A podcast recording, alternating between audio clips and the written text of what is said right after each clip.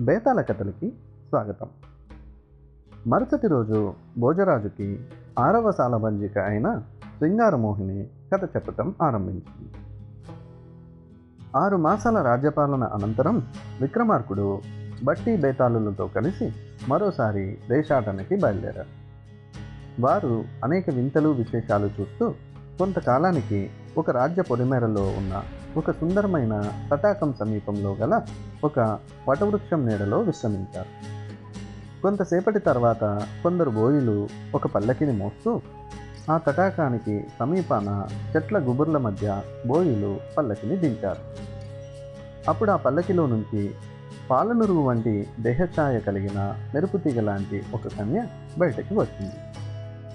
ఆ అద్భుత సౌందర్య రాశిని చూస్తూ ఆశ్చర్యంతో విస్మయుడయ్యాడు విక్రముడు ఆ సుందరి కిలకిలా నవ్వుతూ పరులెవరూ అక్కడ లేరన్న ధైర్యంతో తన ఒంటినున్న సులు తీసిపడేసి ఆ తటాకంలోకి అడుగుపెట్టి జలక్రీడలు ఆడసాగింది. విక్రముడు వటవృక్షం చాటుగా ఉండటం వల్ల వాళ్ళకి కనిపించలేదు. పరిచారికలు కూడా తమ దుస్తులు ఒడ్డున విప్పి తటాకంలో దిగి ఆమెతో జలకాలాడసాగారు. విక్రముడు చెట్టు చాటు నుంచే ఆమె సౌందర్యాన్ని తనివితీరా ఆస్వాదిస్తూ ఆహా ఈ తరుణీమణి ఎవరో గాని ఈమెను చేపట్టిన వాడి అదృష్టమే అదృష్టం అనుకున్నాడు తన్మయత్వం.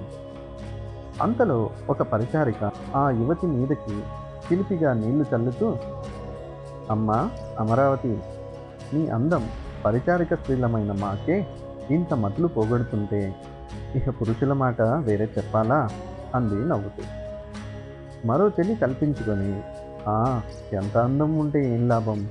ఈ అందగత్తని తన చెల్లెలి కొడుకే కట్టబెడతానని పంతం పట్టాడు ఈమె తండ్రి భూపతి గారు ఆమె ఎన్నల్లుడేమో చిన్నప్పుడే దేశాలు పట్టిపోయారు ఇంతవరకు అజాపజా లేదు. ఎక్కడున్నాడో? అసలు ఉన్నాడో లేడో? వస్తాడో రాడో? అది తేలేంత వరకు ఈ అందమంతా అడవి కాచిన వెన్నెలే అంది. అంతలో భయంకరమైన మొసలి ఒకటి నీళ్ళను చీల్చుకుంటూ నిటారుగా పైకి లేచింది. అంత పెద్ద మొసలిని అంతకు ముందెప్పుడూ చూడని పరిచారికలందరూ పెద్దగా ఆర్తనాదాలు చేస్తూ తలో వైపు చెల్లా చెదురయ్యారు అంతలో ఆ మొసలి భయంకరంగా నోరు తెరచి అమరావతి కాలిపిక్కని కట్టి పట్టుకుంది. అమరావతి బెదిరిపోయి భయంతో అరుస్తూ రక్షించండి రక్షించండి అంటూ బిగ్గరగా కేకలు పెట్టింది విక్రముడు పరుగెత్తుకు వెళ్ళి తటాకం ఒడ్డున గుట్టుగా పడి ఉన్న దుస్తులు నీళ్ళలోని స్త్రీల మీదకి విసురుతూ తాను చెంగున ఎగిరి ఆ మొసలి మీదకి దూకాడు.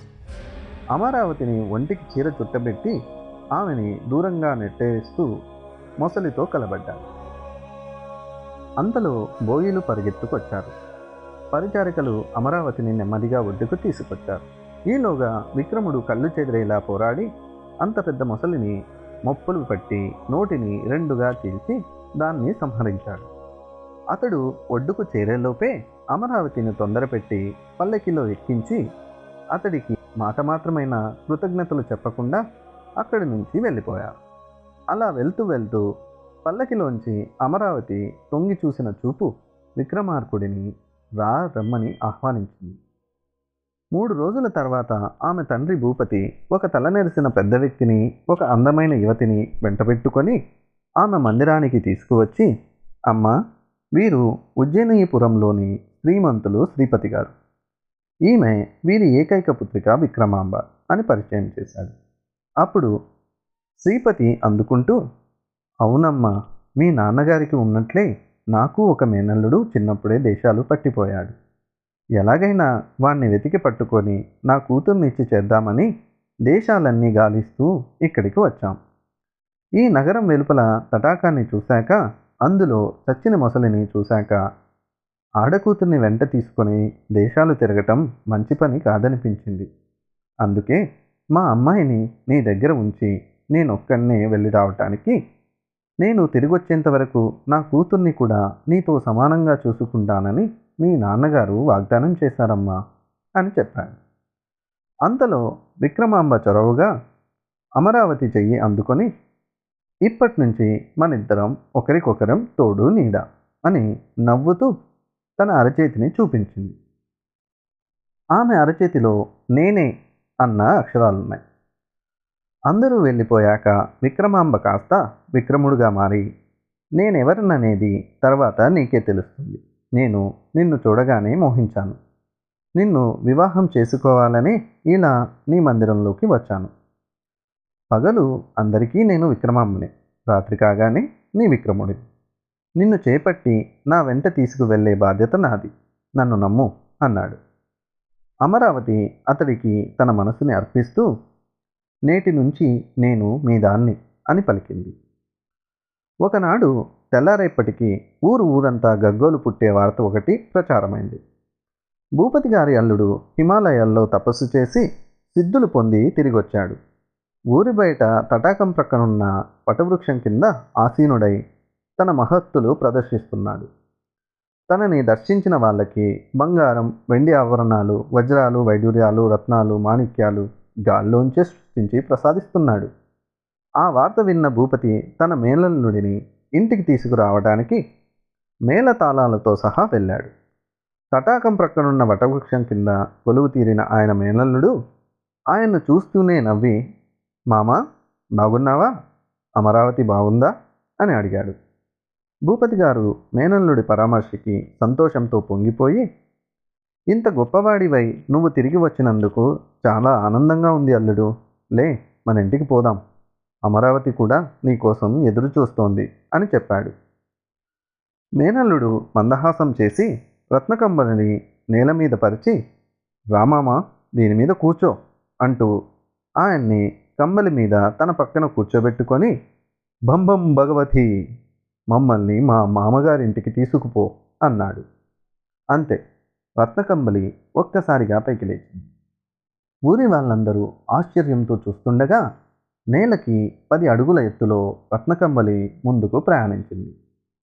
భూపతి గారి భవంతి చేరగానే రత్నకంబలి నేల మీదికి దిగుతుంటే ఆకాశంలో హఠాత్తుగా ప్రత్యక్షమైన దేవకాంతలు పైనుంచి పూలవర్షం కురిపించారు.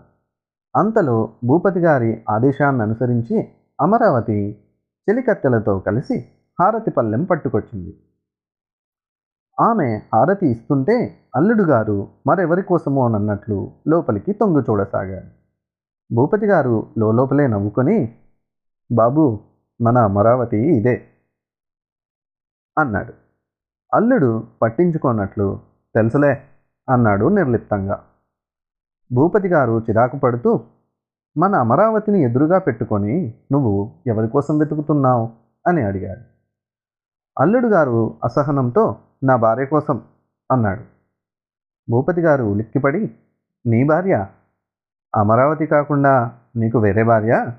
నా ఇంట్లోనా? ఎవరట? అని అడిగాడు ఎకసెక్కంగా అది విని అల్లుడు గారు కోపంగా మామగారి వైపు చూస్తూ బంబం భగవతి మా అర్ధాంగిని చూపించు అన్నాడు. గాల్లో చేతిని గిరగిరా తిప్పుతూ. మరుక్షణం తలతలా మెరుపు మెరిసి ఆ మెరుపులోంచి తలుక్కున ఒక చిత్రపటం ప్రత్యక్షమైంది. ఆ చిత్రపటాన్ని చూస్తూ భూపతి గారితో పాటు యావన్ మంది దిగ్భ్రాంతులయ్యారు. అది విక్రమాంబ చిత్రపటం. అల్లుడు గారు నవ్వి ఆ విక్రమాంబే పూర్వజన్మలో నా అర్ధాంగి. అంతకు పూర్వం ఆమె దేవకాంత.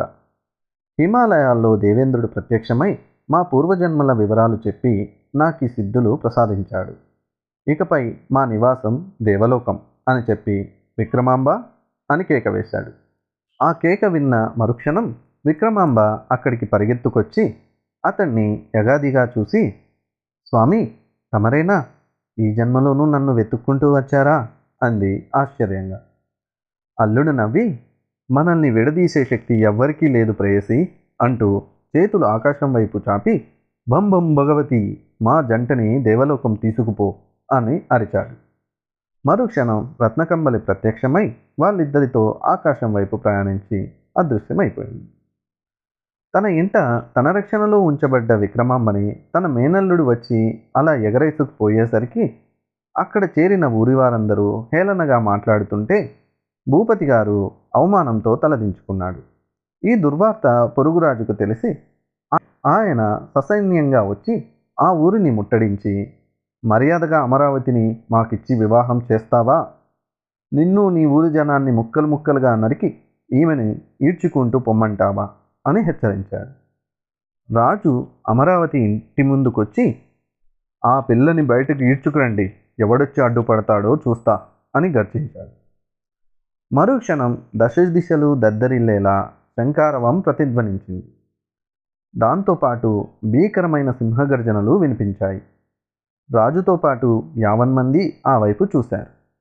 గుండెల విసే సింహగర్జనలు వింటూ కళ్ళు చెదిరే అనూహ్య దృశ్యాన్ని కంటూ అందరూ నిశ్చేష్టులయ్యారు అత్యంత బలిష్టమైన నాలుగు సింహాలను ఉంచిన స్వర్ణరథం దుమ్ము లేపుకుంటూ దూసుకు వస్తోంది. సింహరథాన్ని తొలుతూ సమరోత్సాహంతో శంఖాన్ని ఊదుతూ దివ్యపురుషుడిలా నిజరూపంతో కనిపించాడు విక్రమార్కుడు. అతడి ప్రక్కనే శ్రీపతి వేషంలో కనిపించాడు బట్టి విక్రమార్కుడిని గుర్తించిన పరిచారికలు మహాసంబరంతో అమరావతికి అతన్ని చూపుతూ అమ్మా వచ్చేశాడమ్మా. నాడు ఒంటి చేత్తో భయంకరమైన మకరాన్ని సంహరించి నిన్ను కాపాడిన వీరుడు. ఇప్పుడు నిన్ను రక్షించుకోవడానికి సింహబలుడులా వచ్చేశాడమ్మా అంటూ కేకలు పెట్టారు సంతోషం పట్టలేక. ఆ విషయం విన్న భూపతి ఆశ్చర్యంతో విస్తుబోతుంటే విక్రమార్కుడిని గాంచిన అమరావతి ముఖం ఆనందంతో వికసించింది. అంతలో సింహరథం ఆమె భవంతి ముందు ఆగుతుండగా సింహాలు బిగ్గరగా గాండ్రిస్తూ వెనక కాళ్ళ మీద నిటారుగా లేచి ముందు కాళ్ళతో రాజుగారి మీద దాడి చేస్తూ పంజాలు విసిరాయి. ఆ పంజాల వ్రేటికి కుప్పకూలి అక్కడికక్కడే రక్తం కక్కుకుంటూ మరణించాడు పక్క దేశపు రాజు. తమ రాజు దుర్మరణాన్ని కల్లారా చూసిన సైన్యం చప్పున మోకాళ్ళ మీద విక్రమునికి మోకరిల్లి జయహో వీరా జై జయహో అంటూ జయ జయధ్వానాలు చేశారు.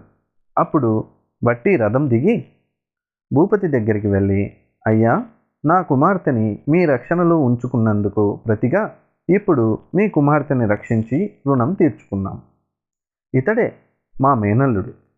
కాళికాదేవి అనుగ్రహంతో అనేక వరాలు పొందిన వీరుడు.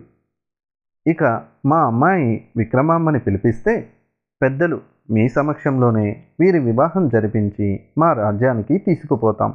అని చెప్పాడు. భూపతి నిర్విణుడయ్యాడు శ్రీపతికి సమాధానం చెప్పలేక అవమానంతో తలదించుకున్నాడు.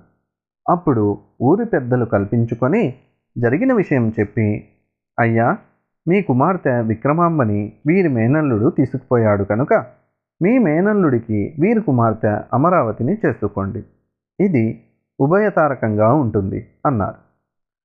అప్పుడు భూపతి గారు ముందుకు వచ్చి విక్రముడి చేతులు పట్టుకొని వీరా వీరాది వీరా మా ఏకైక పుత్రిక అమరావతిని స్వీకరించి మమ్మల్ని చరితార్థులని చెయ్యండి అని అర్థించాడు. విక్రమార్కుడు చిరునవ్వు నవ్వి మీ పుత్రికని చేపట్టడానికే కదా ఇంత కథ నడిపించాం అన్నాడు. భూపతి గారు ఆశ్చర్యపోతూ ఇదంతా మీరు ఆడించిన నాటకమా? ఇంతకీ తమరెవరు? అని అడిగాడు. మరుక్షణం బేతాళుడు మాయదార అల్లుడు రూపంలో ఆకాశంలో విహరిస్తూ జయ హో జయ జయ హో శ్రీ శ్రీ శ్రీ ఉజ్జయిని మహాంకాళి మహాసామ్రాజ్యాధీశ విక్రమార్క రాజేంద్ర జయ హో జయ జయ హో అంటూ పూలవర్షం కురిపించాడు. విక్రమార్కుడి పేరు వినగానే యావన్ మంది సంతోషంతో జయ జయలు పలికారు. దీనితో ఆరవ సాలబంజిక సింగారమోహని చెప్పిన కథ సమాప్తం. మిగిలిన కథ తరువాయి భాగంలో తెలుసుకుందాం.